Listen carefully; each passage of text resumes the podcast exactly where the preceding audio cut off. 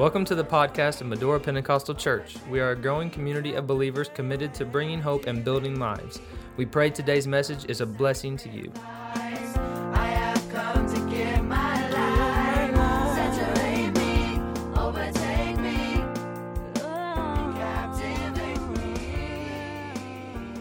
Praise the Lord. Amen. Let's get to the word of the Lord this morning. Again, we are so glad for everyone that is here today.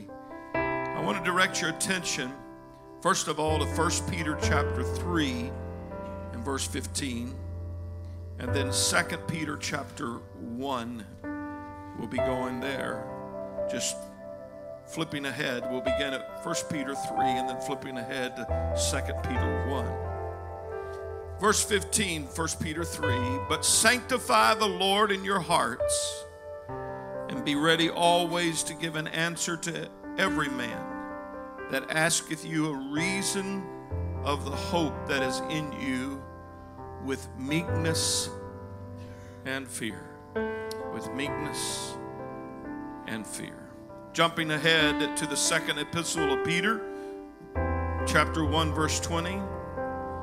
"Knowing this first, that no prophecy of the scripture is of any private interpretation, for the prophecy or for the scripture came not in old time by the will of man, but holy men of God spake as they were moved by the Holy Ghost." As they were moved by the Holy Ghost. I want to talk to you today on the absolute source. The absolute source. We are going to be discovering the constitution of the kingdom.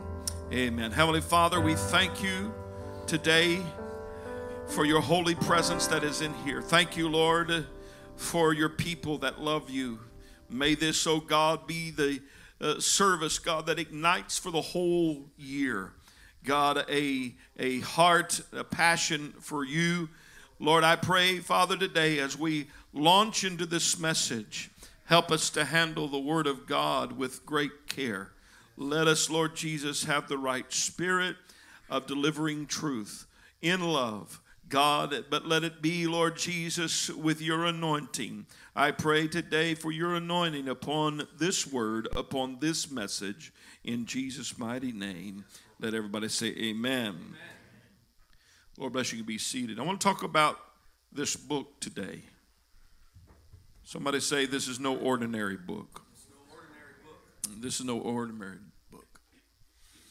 The Bible, the Holy Bible. I don't know about you, but on my Bible spine here, it says Holy Bible. Contains the mind of God, the state of man, the way to salvation. It also reveals to us the doom of sinners and the happiness of believers. Its doctrine and precepts are holy. Its scriptures are binding. Its histories have been proven to be true, and its decisions immutable. The wise need to read it. The simple need to read it. Those who believe it will be saved. Those who practice it will be holy. It contains a light to lead you, food to sustain you, comfort to cheer you. It is the pilgrim's staff, the pilot's compass, and the soldier's sword. It is the Christian's Magna Carta. It is the Emancipation Proclamation for the soul that is incarcerated by sin. Here, paradise is restored. Here, heaven is open and the gates of hell exposed. We find that Jesus Christ stands as the central character of this book. He is the grand subject and the chief character. It is designed with your good in mind.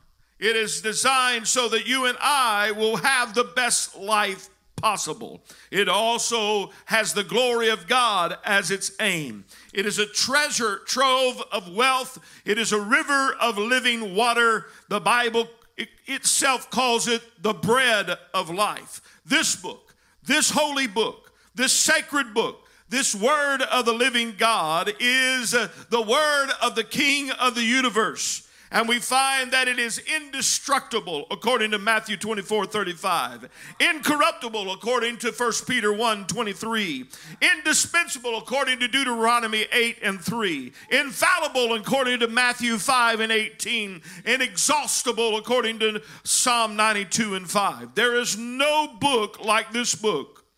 Nations have come and gone, risen and fallen, yet his book, the King's book, remains.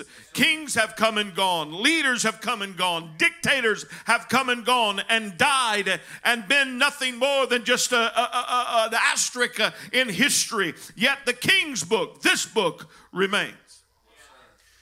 You probably have not heard of the 1700 French Enlightenment writer and professor François-Marie Arouet.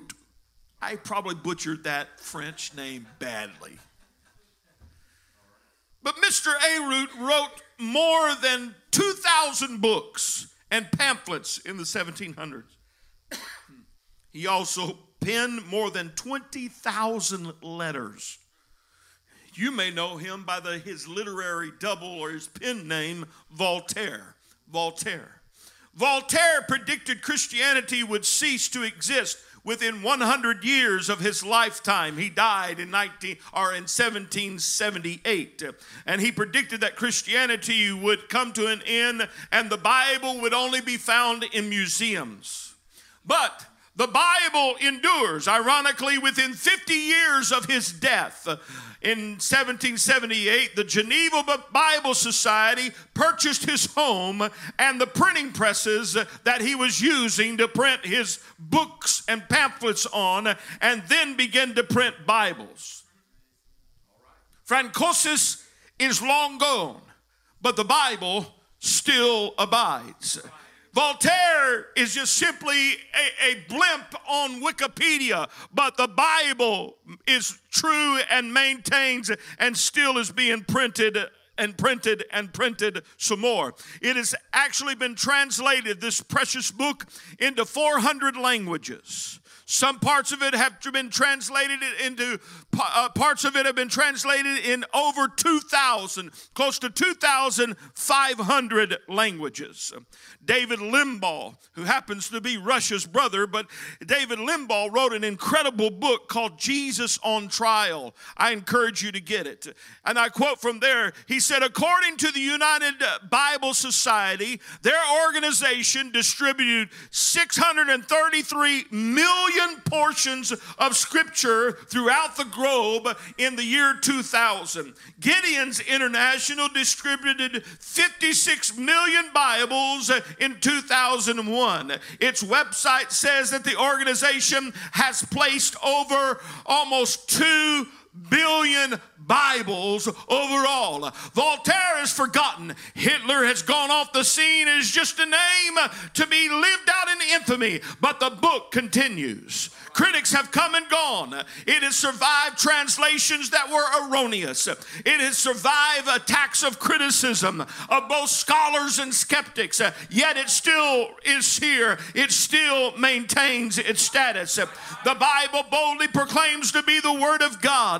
It is not only by its own voice the Word of God, but by logical study of history, we find that it to be the Word of God. I want to remind this church, we've preached on it and taught about it many times, but Jesus didn't come to bring a religion to this world. Christianity is really not a religion. Christianity is rather a government. Jesus came to bring a government. He came to reinstitute and reestablish the kingdom that he launched in Genesis, where Adam and Eve lost it in the garden. He came to bring it back on a cross. I want to tell you, the Bible is the book that communicates the will of God. It reveals the plan of the King for all of man. This book stands as the government governing authority of the kingdom. It establishes, if you please, the constitution of the king. His word, amen, is so inspired that it has survived over and over again the attacks of men.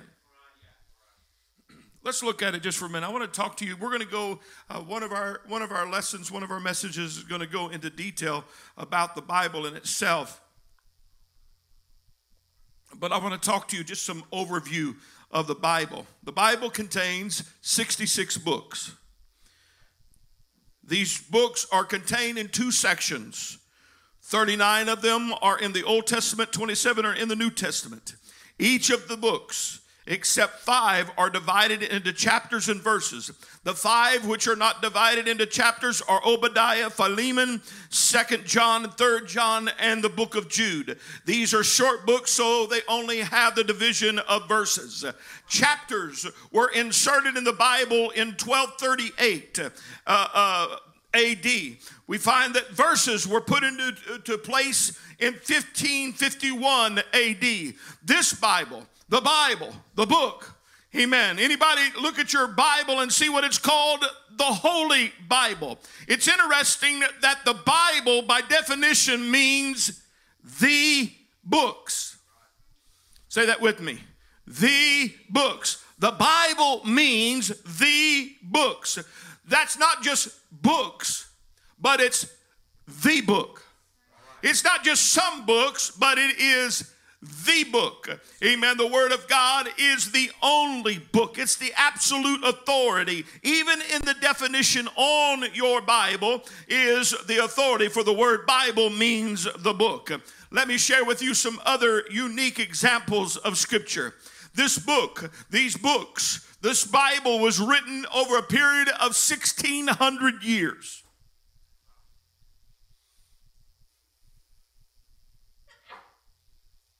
The book covers 60 generations.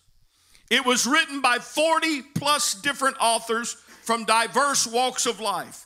Some were shepherds, some were farmers, some were tent makers, some were physicians, some were fishermen, some were priests, some were philosophers, and some were kings. Despite the differences in occupation, despite the span of years, despite the span of even the continents that it was written on, amen, you will find that it is extremely cohesive and unified from Genesis to Revelation. Keep that in mind. That makes it unique, unlike any other book. It was written in many different places. Moses wrote in the desert. Luke wrote in his travels. You will find it was written in many different seasons and times. Some written in war, some written in peace. It was written on 3 different continents, Asia and Africa and Europe. It was written in 3 different languages of Hebrew and Greek and Aramaic. There are more Bibles in print today than any other book in the world. The Bible has been translated in more languages than any other book. Today, according to one source that I found, the Bible has been translated again in over 2,000, almost 2,500, exactly 2,454 languages. The only thing close to that is the works of Shakespeare that have been written in 50 languages. There are more than 168,000 Bibles either sold or given away in one day in the United States. 168,000. Amen. You will look at, break that down. Us kind of crazy folks like to break. That means 160 Bibles are sold every minute here in the United States. It's a #1 bestseller. I said it's a #1 bestseller. Hallelujah.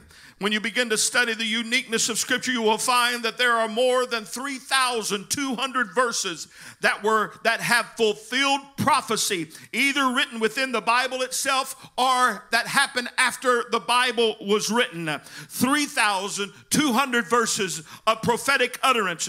You will also find that there are 3,100 verses that have yet prophecies to be fulfilled. That to me is ironic and awesome. The Bible has has inspired the lyrics of more songs and more books than any other book in the world. The Bible has survived more attacks than any other book, more criticism than any other book, more scrutiny than any other book, yet it resides.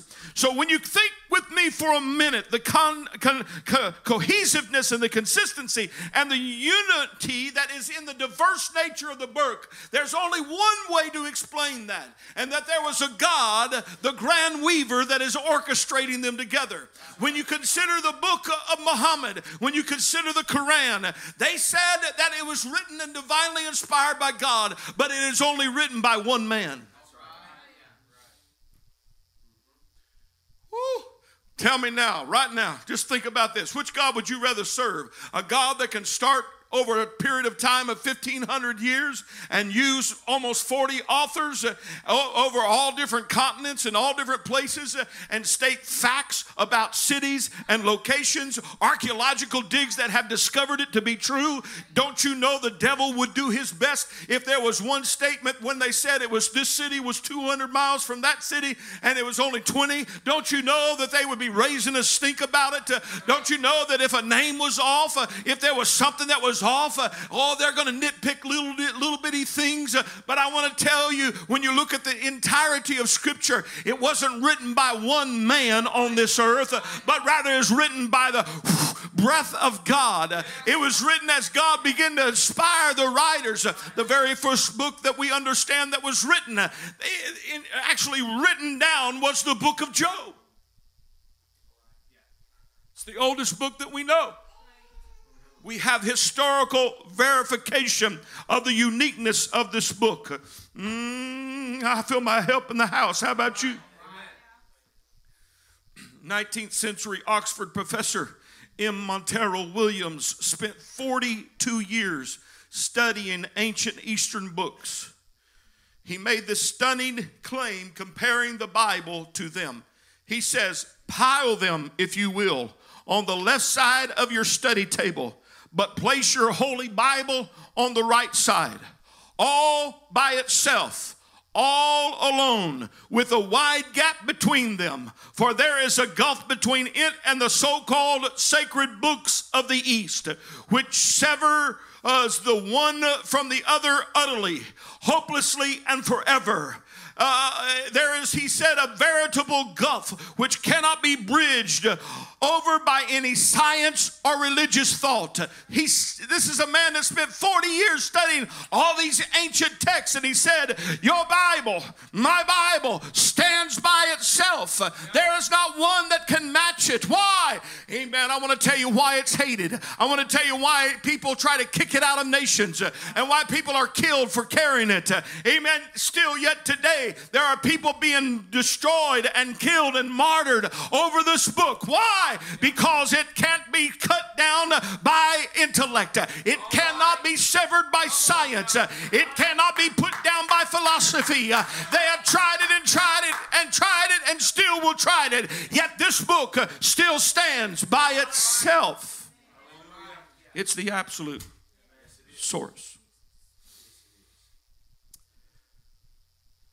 Dr. Colin Peckman provides a powerful observation of the uniqueness of the Bible in one of his books when he says, the Bible is a unique phenomenon, wholly unrivaled in the world of letters. It is a literary marvel, a moral miracle. It is not the product of one editor who chose his contributors, mapped out his course of study, gave each his assignment, and then brought them all together in a neatly bound volume. He said its writing is as diverse as can possibly be imagined. The vast difference in every aspect of its production are obvious to even the most casual observer. The authors are so different and remote from one another that they would not have been acquainted, nor could they have conspired together for either evil or good purposes. What a dreadful muddle it would all be if there were no central controlling influence. But it all fits together like a hand in a glove. The unity is miraculous and marvelous. What is he saying? He's saying it's like no other book. That's right. It's like no other book. It is like no other book. Hallelujah. And during our month and during our 37 days, we're going to talk about how do we talk about it logically. Because there's some people you can't quote scripture to because they don't believe the Bible. It's, you know, you can't throw Bible back at somebody and they, so how do you do it?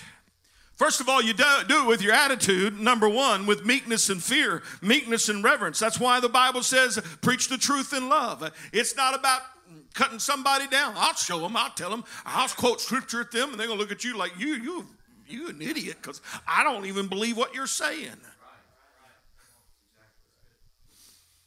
God give us wisdom in this generation to be apostolic apologists. That means defending the faith with the right spirit. Yes. Apostolic apologists. All right, I want to look to you today. You're here and you believe the word. So I'm going to give you word. Praise God. Y'all ready back there? Let's go. Psalm 138 and 2. Psalm 138 and 2. I want to talk about the King's Word. The King's Word is so powerful and important. For the Word says here, I will worship toward thy holy temple and praise thy name for thy loving kindness and for thy truth. Then look at this powerful statement. For thou hast magnified thy word above all thy name. How many know that the name is spoken? The name is declared. The name is pronounced. Hallelujah, Jesus. We could talk about Jehovah, which would be the English variation of Yahweh, which is the Hebrew variation of the nomotetragrammaton, which is the four name that they call, the four-letter name, which is to be unspeakable, as it were. Amen. But we love the name. We talk about the name of Jesus. And yet he said, I've exalted my word and magnified my word above all the name. Hallelujah. Praise the Lord. The psalmist begins by saying, I'll praise you. I'll worship you with my whole heart. I'll praise you, oh God. Why? I can count on your word. Your word is not going to fail me. Your name will not fail me. Well, your word won't fail me. I want to tell you today, the reason you can pray is because the King is bound by his word. The reason that you can seek God for salvation is because the King is bound by his word. Amen. The reason you can repent and he'll forgive you of your sins is because the King is bound by his word. He's not going. How many of you remember the story of Daniel? And they tricked the king, the guys against Daniel, those that were his adversary, tricked the king and made him make a decree. Unless you pray to him for just a month, for 30 days, if you do not pray to him, you're going to be cast into the lion. What they were doing was trying to get to Daniel. And when the king found out about it, he said, I can't change it because my word is final. Amen. The King's word is final. That's why he's going to answer prayer for you. That's why his word is true. That's why we study his word. Yes, sir. He magnified his word above his name. Whew. We see God's power in creation. We witness providence in everyday life. But the greatest way he reveals himself is in his word. Somebody say hallelujah. Hallelujah.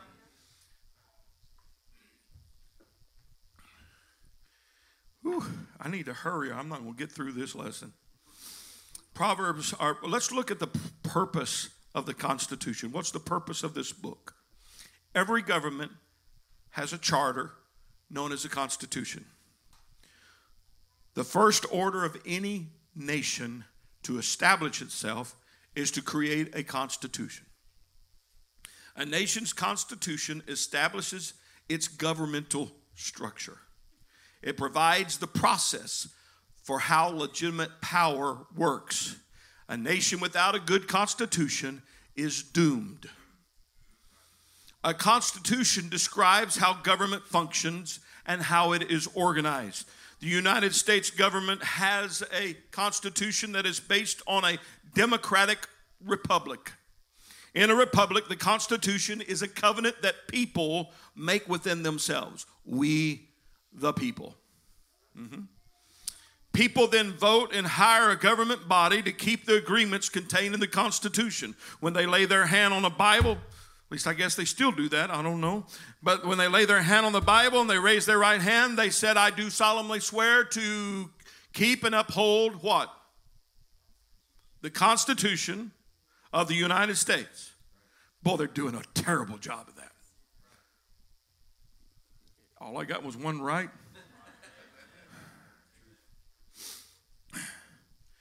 In a democracy, the people determine the rules and the policies by developing new laws. One component of democratic form of government is the people give a power, a portion of power to a legislature who can then amend the Constitution.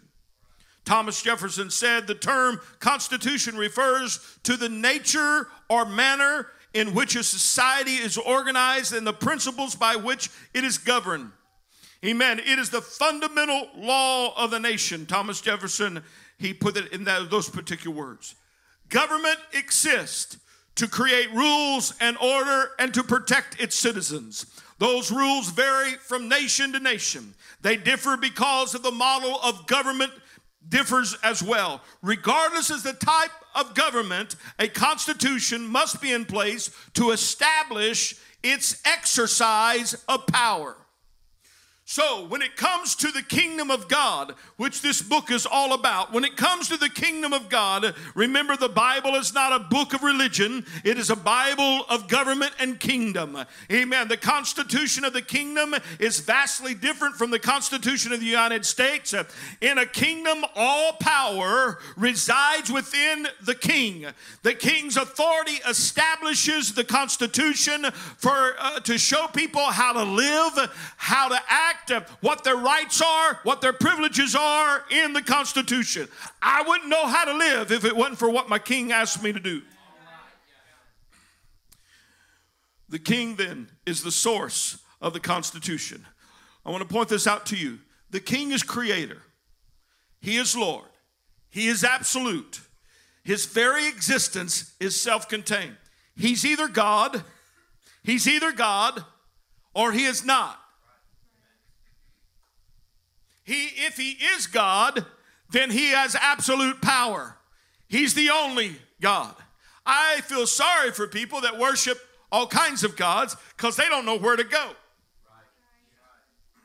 They don't know where to go. But when you have one God who is self-contained, you know where to go. Ravi Zacharias has one of the best one-sentence definitions about God that I've ever heard. He says, quote, he is the only entity in existence, the reason for whose existence is in himself.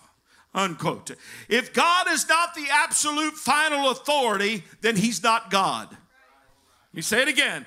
If God is not the absolute final authority, then he's not God. He's just some being out there.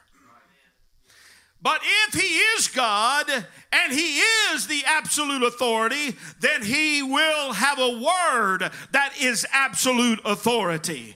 Because if it is inspired by God, amen, as the Bible declares to be, then it is the Word of God. And if the Word of God, it is the absolute authority. What I'm telling you is that if you believe in God and you believe that Jesus Christ is Lord of all and the King of the universe, then what you believe is that His Word has been written that will show us the plan of God. It reveals the plan of God and the purpose of man. It reveals for us the state of man and salvation and redemption. I want to tell you today, I wouldn't know why I was here if it wasn't for what my king says. I wouldn't know how to be saved if I didn't know what my king says. Let's read the scripture exactly as it is. 2 Timothy chapter 3 and verse 16. 2 Timothy 3 and 16. Praise God. Somebody say all scripture. All scripture. All scripture. What does that mean? And we'll get into this later on. It means scripture that has been canonized as being the absolute, inspired, inerrant word of God. All scripture is given by inspiration. Inspiration, that's an interesting word. It sounds a lot like expire. It literally means to breathe. All scripture then is God-breathed. It's by inspiration of God. All Scripture is written by the inspiration of God and is profitable. It has a purpose. It is profitable for doctrine, for reproof, for correction, for instruction in righteousness. What is he saying? How to live, what to do, where to go. It's in this. Now, back it up just a little bit. Back it up a little bit. There's a lot of people have connected church culture to Bible preaching as being the doctrine. It's not. It's good church culture. We have church culture here at MPC that may be different from another churches in their culture, but if they're preaching this book as the inspired word of God and obeying this book as the inspired word of God and following the doctrine of the Acts church, I want to tell you, they can go ahead and have their different culture. They may wear pink socks and we don't wear pink socks. That's not the issue. The issue is don't make wearing pink socks a doctrine. Otherwise you stumble and you fall because you pick it up and there ain't no Bible for that. My Lord, help me. I got 411 messages running through my head. I got to get to. Amen. But Lord, help us to stay on this one today. All Scripture is God-breathed. We're going to get into the inspiration of Scripture later on. Our beginning text is, for the prophecy came not at old time by the will of man. Again, there was no some super editor out there picking all these people, but God chose them. Holy men of God spake as they were moved by the Holy Ghost. They wrote what the Spirit spoke. Do we believe that God can do that? Do we believe that God can do that? Yes. Holy men of God spoke by the inspiration, the God breath. They did not originate the truth. Truth breathed through them. They were just simply the channel, the conduit, the conduit. You listen to these musicians up here play the music. That piano not playing nothing. Unless whoever's sitting there, as Sister Carrie was today, sitting there tickling the ivories. So she was the inspirer that just went through the instrument and we heard the outcome. Here we have the master craftsman, the King of Glory, that is the breather, he's the player, and we're just seeing these 40 authors being the instruments by which the Holy Spirit, if that don't make you shout, hallelujah, praise God. Thank you, Lord, for your word. Thank you, Lord, for your word. Hallelujah. The devil's attacking it today. It's coming on every front. Do you realize how many people are saying we're going to forsake the word of God? Do you realize that the Methodist Church, the United Methodist Church that was birthed with John and Charles Wesley, who was a holiness movement and a righteous movement, that many of them moved into the Pentecostal experience? Amen. Do you realize that now they're dividing because somebody wants to start, want to have a church that goes against the word of God and allow same-sex marriage? Thank God for at least somebody that'll say, you know what, it's not in here. And if it's not in here, it's not up to my feelings. It's not up to how I feel or think. I don't want to hurt anybody's feelings. You do what you want to do. I don't have a choice in it. It's God breathed. It's God spoke. They were moved by the Holy Ghost. The Holy Spirit communicated through them as they wrote and as they communicated it to paper. I like the ESV version of this verse. For no prophecy was ever produced by the will of man, but men spoke from God as they were carried along by the Holy Spirit. Moved. The word move there means to bear with oneself, to move along. It speaks of a person being born in a ship at sea that has set its sail. Whew. Moved. God breathed. Ecclesiastes 8:2. I counsel thee to keep the king's commandment, and that in regard of the oath of God, be not hasty to go out of his sight. Stand not in an evil thing, for he doeth whatsoever pleaseth him. Where the word of the king is, there is power. And who may say unto him, what do you? What doest thou? That's going to be the text for tonight. You want to get a glimpse of where we're going tonight. Look at another thing the Constitution does. The Constitution reveals the Word of God as being the absolute source. And it brings to us the privileges of those who are in the kingdom. It brings to us our rights, our privileges, our benefits, our blessings.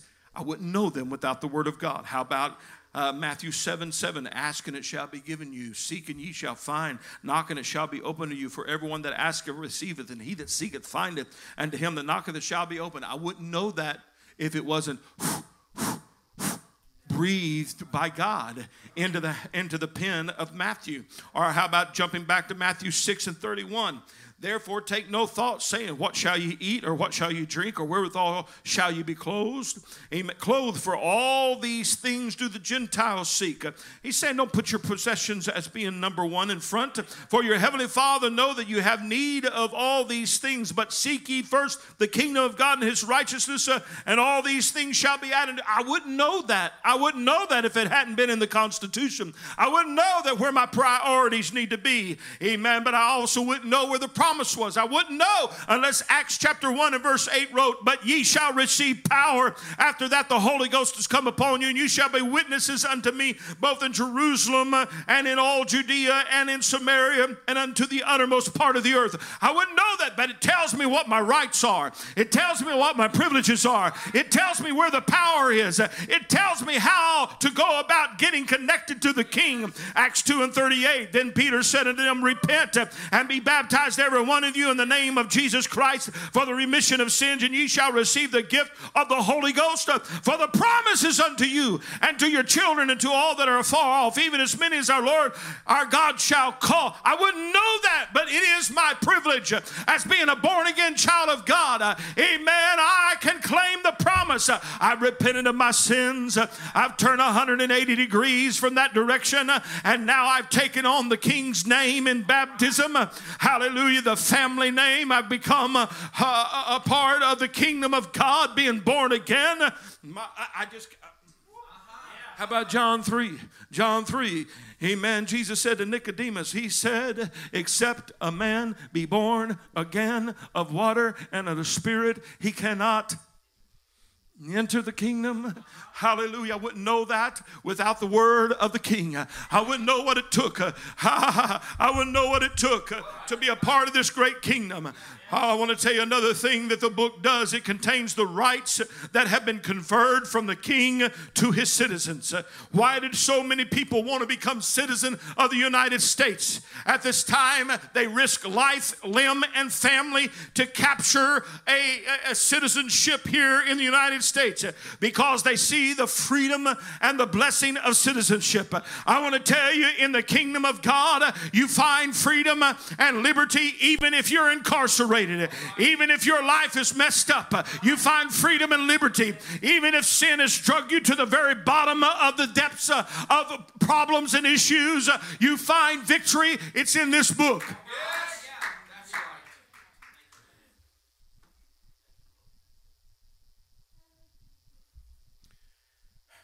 Now, some people see a God that is inaccessible, a God as being something that is a ooh, way off.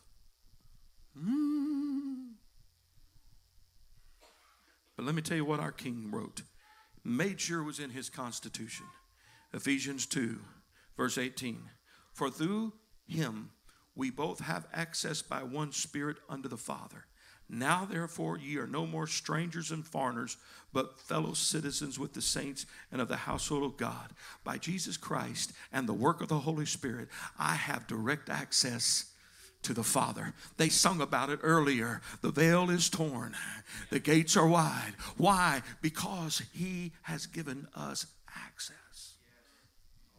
Have the right of inheritance, 2 Corinthians 1, 20 through 22. I won't read that right now. I have the right of healing, 1 Peter 2 and 24. I have the right of healing, 1 Peter 2 and 24. I have the right of heaven, John 14 and 1. Amen. I have the rights. Why? Because the Word of God puts it down. And if He is God, then His Word is true. His Word, if He's unfailing, then His Word is unfailing. Now, otherwise, He's an inconsistent, false deity. But I want to tell you, I found Him true, not only in an altar of prayer, but I found Him in true where I've taken His Word and used it for my life. Yes, sir.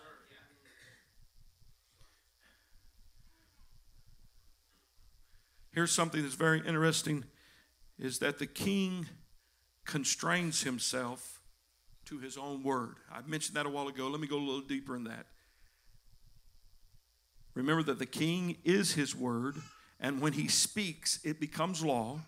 The king then is obligated to his word. He cannot go back on his word. If the king would fail to keep his word, he would cease to be king.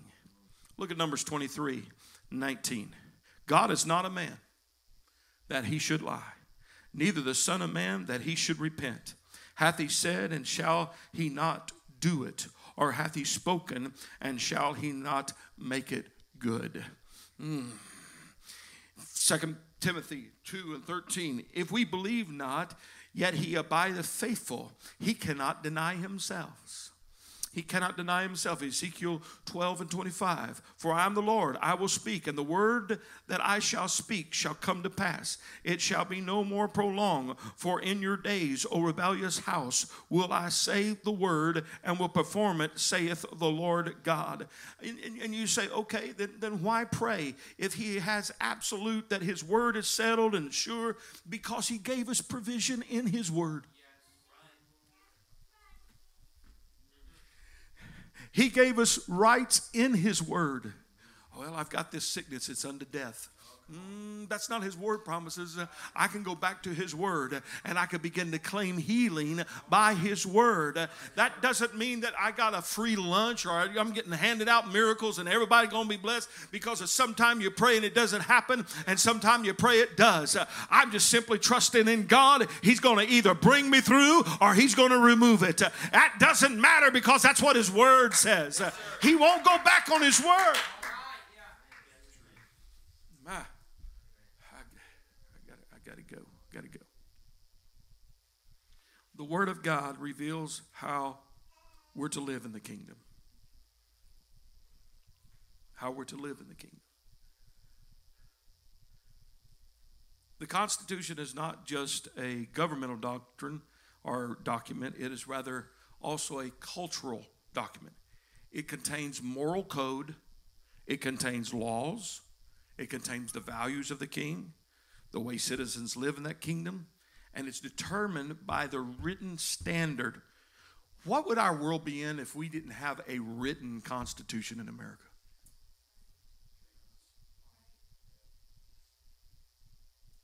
I'd be like, how many of you would have really, do we have any, let's do it this way. Anybody that's graduated from college in the building today? All right. Graduated from high school. You're fine. Both of them work. What would you have done if they called your name and you walked across the stage and they just give you a high five? Said, you made it.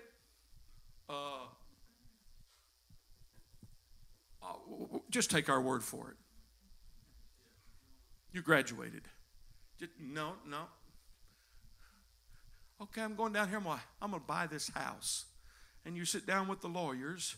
And you sit down there and there's no documentation on the table. There's no title deeds on the table. There's no documents for you to sign. They just simply say, just take our word for it. It's yours.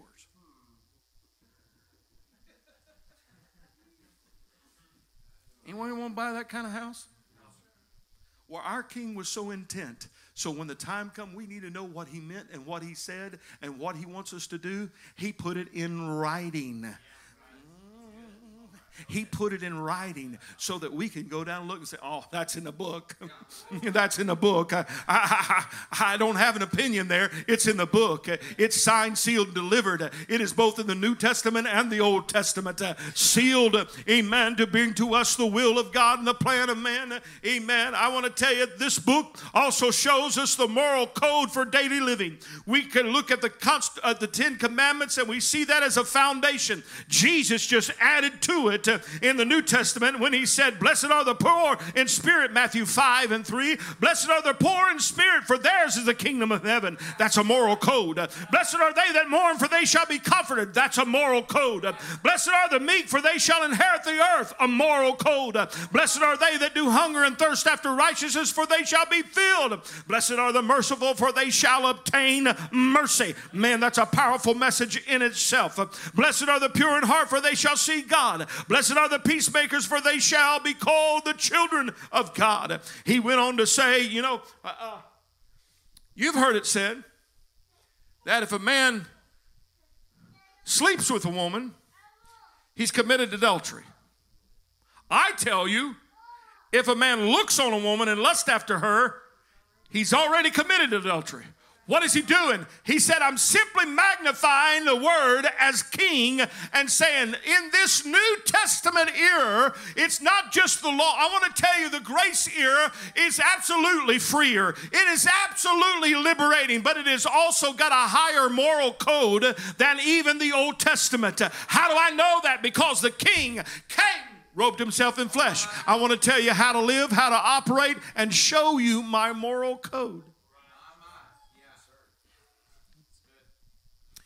I wouldn't know how to set priorities if there wasn't verses like Matthew 6:31-33. I want to know how to behave. I wouldn't know about marriage without this book. Mark 10:6. From the very beginning of the creation, God made them male and female. For this cause shall a man leave his father and mother and cleave to his wife, and the twain shall be one flesh. So then they are no more twain or two, but one flesh. What therefore God hath joined together, let no man put asunder. Do you know why people wanted to, why the culture wants to destroy the Word of God? For verses like that. Or how about Hebrews 13:4? Marriage is honorable in all, and the bed undefiled. But whoremongers and adulterers God will judge. God says, you want to have sex outside of marriage, you're under a different, you're not under my kingdom authority. That's not what I count as being acceptable in my kingdom. But if you're married, then you have an honorable position to have encounters, sexual encounters with your husband or your wife, amen, under the guise of God's provision.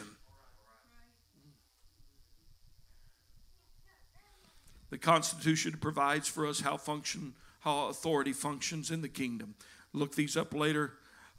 Matthew 13:1-3 talks about every soul must be under the power of the higher power and the powers of God. Look at Ephesians chapter 1:19, talking about the power that's in the word.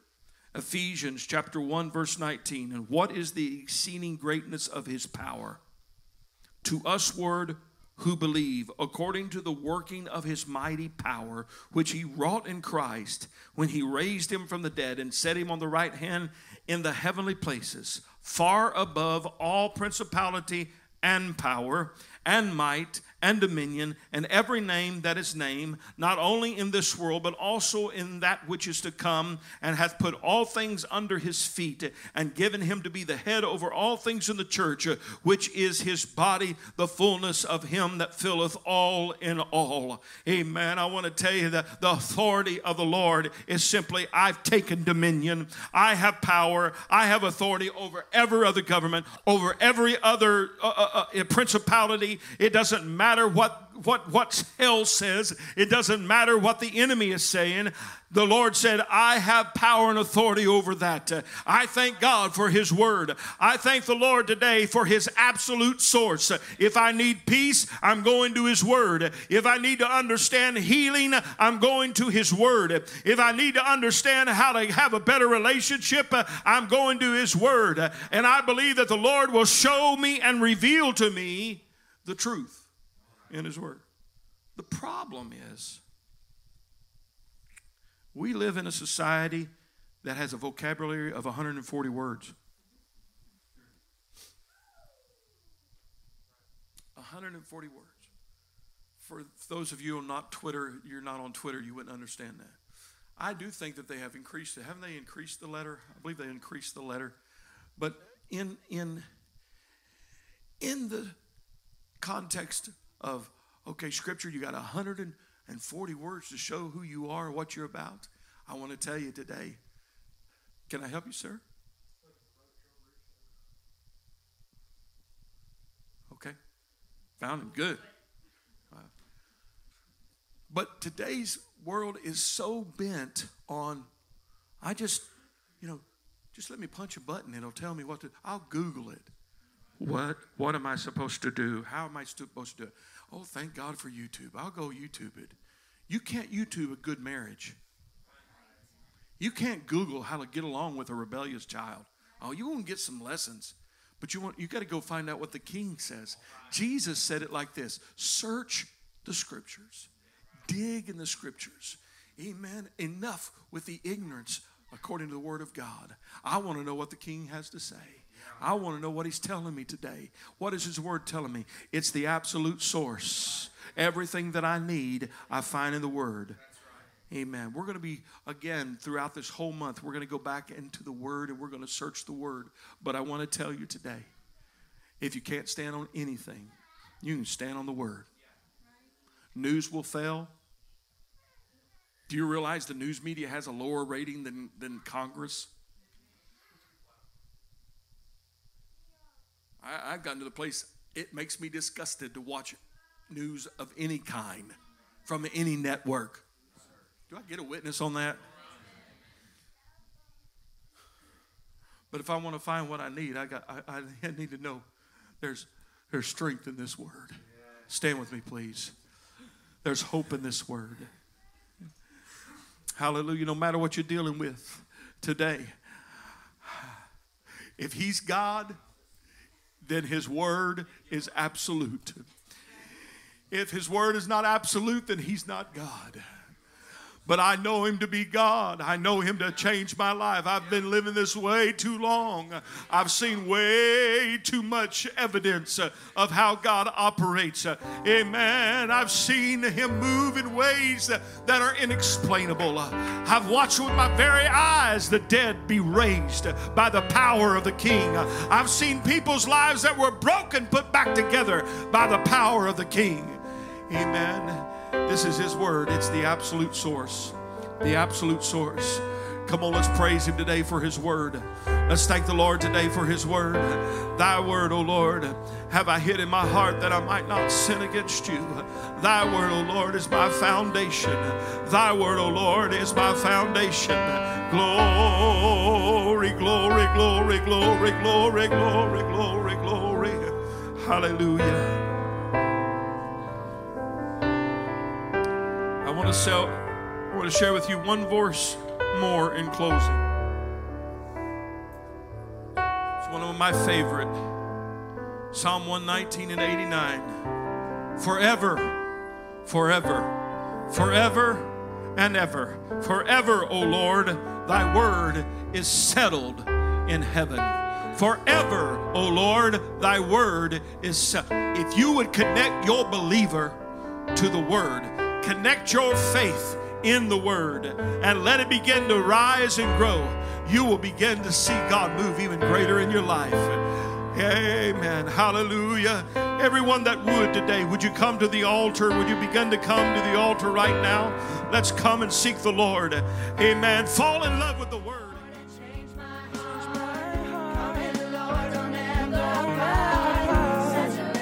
Thank you for joining us today. We pray you have been encouraged. If you would like more information about Medora Pentecostal Church, you can check out our website at www.medorachurch.com.